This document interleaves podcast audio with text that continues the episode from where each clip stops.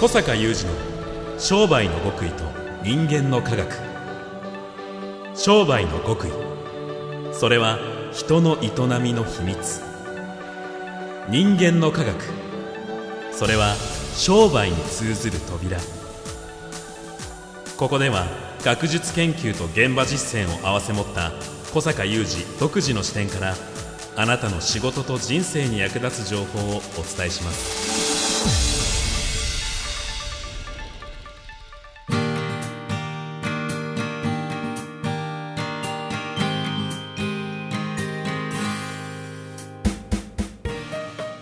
にちは小坂雄二ですこんにちは、宮田悟です。2023年5月18日の番組です。私、この10年以上はい思い返せば、お会いしてる間、小坂さんにずーっと悩み相談ばっかしてきたんですけれども、職権内容もいいところなんですが、いえいえいえ小坂さんって、はい悩み相談を誰かにされるんですか？おー 小坂さんご自身の悩みを誰かに相談したりするのかなと、一度もそういうお姿を見たことがないので、悩みを聞く側だですもんね。そうです。あの、聞かれてるのはいつも見てるんですけれども。そうですね。いやそれはね、はい。言われてみると、はい。ちょっとあの面白いかもしれないですはい。何がっていうそのいや気になります。回回答がですね面白いかもしれないですね、では、はい。お願いします。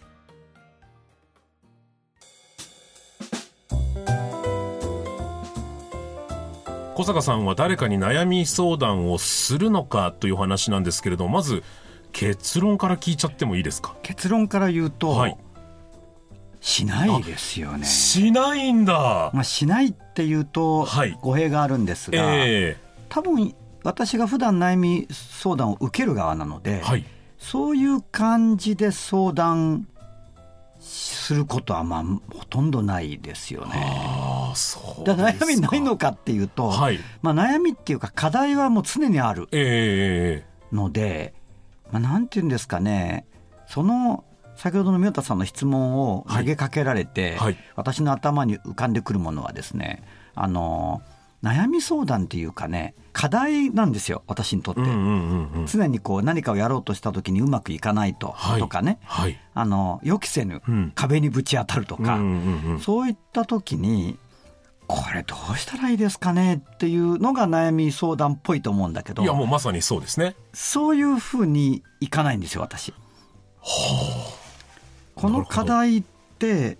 どういうふうに解決するできうるかといろいろ考えるんですね。はいいろいろ考えるんだけど、まあ、自分一人で浮かぶことにはまあ限りがあるとはいえ、うんとにかくまあなんか何案か浮かぶじゃないですか。はいでそれについて私よりも圧倒的に知ってそうな人うんにその部分を聞くっていうのはある。ああ、もう課題を課題として解決方法につながるような質問を投げかけるのみ。そのその知ってそうな方に。はい。だから私よりはるかにそれを上手にやられてるとか、ええすでにその部分に関しては突破してるとか、ああ。まあ、例えば今私ども YouTube やってますよね。はいでショートも、はい。まあ、始めさせていただいて、ええこれはもう宮田さんと監督に、はい。あの宮田さんからご紹介いただいた監督に今サポートしていただいてるわけですけども、うんうんうんやっぱりこれ私にとって課題だらけなんですね。はい。なかなかこう伸びないなとか、うんこれいいなと思って作ったコンテンツが意外と再生されないとか、うんうん意外とこう新しい人を連れてこないとか、うんでも宮田さんってすでにこの領域に関してはやっぱり一つあの持っておられるまあので、、多少結果は。結果出しておられるじゃないですすか。なのでそ聞くよね。あ宮田さんにでも悩み相談されたっていう記憶がないのは、なんか小坂さんから、こういうふうにこうしたいんだけど、あの、どうしたらいいかぜひ案があればいただきたいみたいな感じで。そういう聞き方しないでしょ私、はい。しないと思うんですよ。あ案はまず自分が考えるんですよ。だけど自分の知らない領域は拙ないんですよね。うん拙ないんだけどやっぱり情報収集して、あの自分なりに考えてでそれについてその領域について圧倒的に詳しいとかさっきも言いましたけどもすでに成果を上げてる方にお会いする機会が、まあ、あればあるいはうまくいけば作って。でそこを投げかけてみると、うんそれもあの投げかけ方が実はこういうことに悩んでるんだけどこの部分どうしたらいいでしょうかねもやっぱ言わないんですよ。うんうんそのなんか自分の中に仮説があるから、はいそれをこう確認するっていうかねなるほど。だから投げかけ方は自分の多分案を言ってるうんうん。そうするとまあ例えば宮田さんがお詳しい領域であればいくつかお持ちですけれども宮田さんのやっぱり経験とか実績を踏まえたリアクションが返ってくるじゃないですか。はでこれはやっぱり常に理にかなっているので、うん。なるほどと思うとか創発して自分一人では見えなかった領域がやっぱり見えてくるようね。で見えてきた時に今度はあこういうふうにして解決しうるんだなと思った時に自分が持ってるリソースだけでは足りない、はい。となったらそのリソースは例えば宮田さんや例えば監督にサポートしていただくとかいうふうにより自分よりもその分野のプロフェッショナリティとかあるいは自分がその分野のプロフェッショナリティになる必要はないなと。しかし自力では整わないなっていう時にそれを整えるね。ああ、でも今、整えるとか、うん。創発というお言葉がすごく、そうだなと思ったのが、あの、当然、我々、サポートさせていただける領域は、YouTube で言えば、うん。えーしているんですけれども、あの、こういう道筋ありますよねって投げかけると、小坂さんがちゃんとご自身の中で、あ、それならこういうふうにいけるって、練り上げたものを、あそうそうそうそうレシーブされるんですよね。あの、うん。多くの場合、動画のコンサルとかになると、うんうん。こうやったらどうですか？じゃあ、それでやってみます。で、それはもちろんいいんですけれども、うんうんうん。小坂さんなりの絶対に答えを、こっちの投げたものを吸収した上で、すぐに作られるので、それってなんかもう訓練なんですかね？慣れだろうね、うん。そういう思考になっている、うんうんうん。だからまあ先ほども言いましたけど悩みって言われると、はい。い、つも課題がいくつもあるので、はい。やろうとしてることとかねやりたいこととかあるので。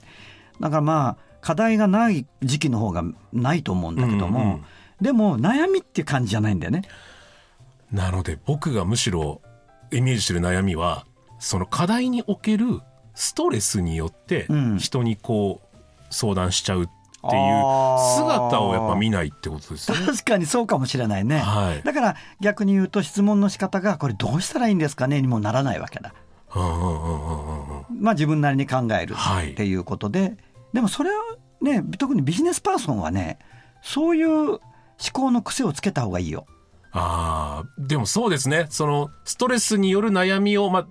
出していけないとは思わないですけれども、それをやる時間があるなら、課題解決に時間を割いた方が絶対に訓練になりますね。でやっぱり課題って例えばそういう宮田さんだったり今他にもいくつかいろんなものでいろんな方にサポートいただいてますけどもじゃあそういう方にサポートいただいたからといってなんかもうみるみる解決するかというとそう簡単なものでもないうんそうですねのでビジネスでやっぱそこはそこで、そのす素晴らしいそのプロフェッショナルのお力を借りつつもやっぱり試行錯誤なんですね。とはい。共に試行錯誤ってことになるから、やっぱりそういう部分も一朝一夕にはいきませんので、やっぱりまあそこは今申し上げたような思考の癖をつけていって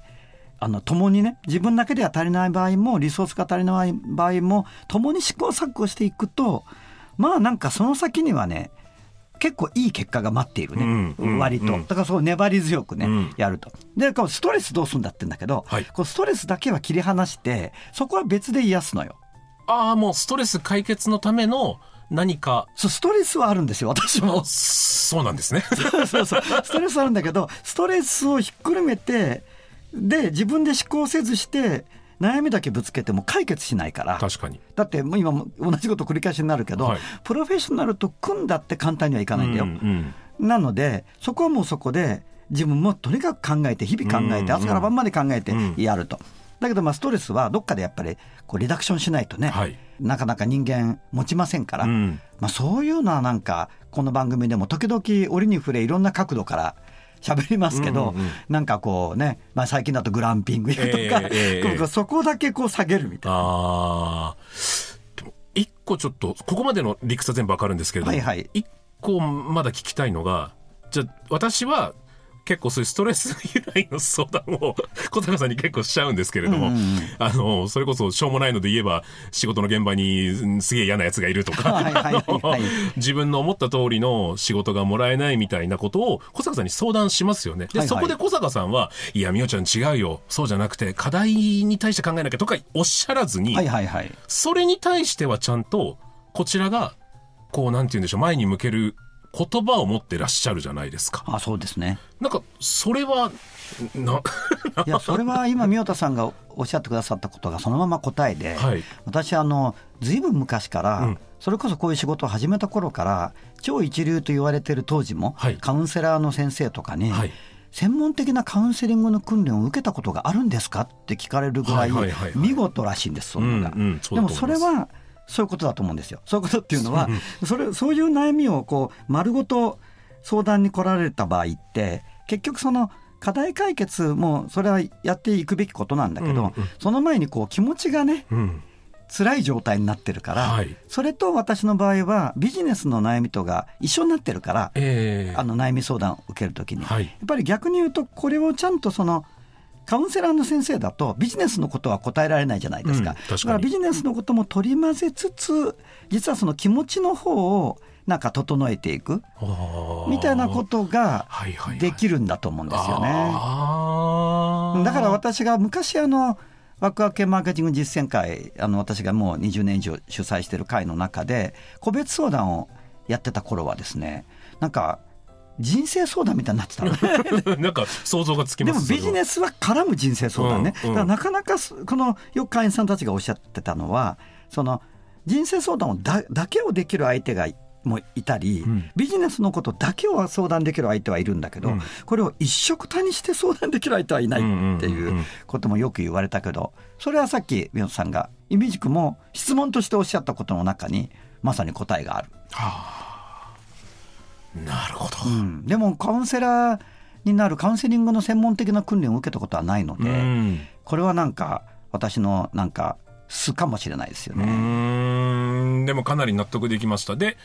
やっぱりそのアドバイスめちゃくちゃ生きてるのって一番大きいものだと、うん、小坂さん僕スポーツの仕事とか最初やるつもりなかったんですけどスポーツの仕事めっちゃ来るんですよって言った時に小坂さんが一言それはねみおちゃんの仕事だから来るんだよっていうのがすごく腑に落ちて結果私オリンピックの MC まで。そうだよねなったよね。最初悩んでたよね。悩んでました。スポーツの仕事ね。そんな前向きじゃなかったんです前向きじゃなかった今や楽しいですし。ですよね。もう今や結構なポジションに行かれてるもんねその、ね、ありがたいことに。で小坂さんはやっぱり僕を見てその言葉を選んでくださったんだなって思うので結果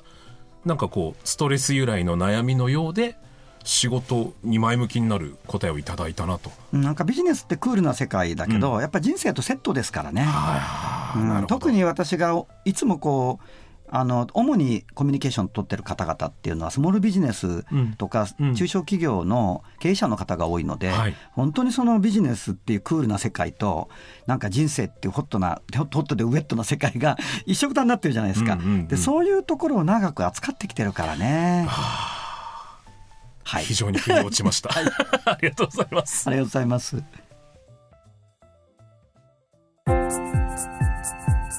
小坂雄二の商売の極意と人間の科学。ここまでのお相手は小坂雄二と。三代悟でした。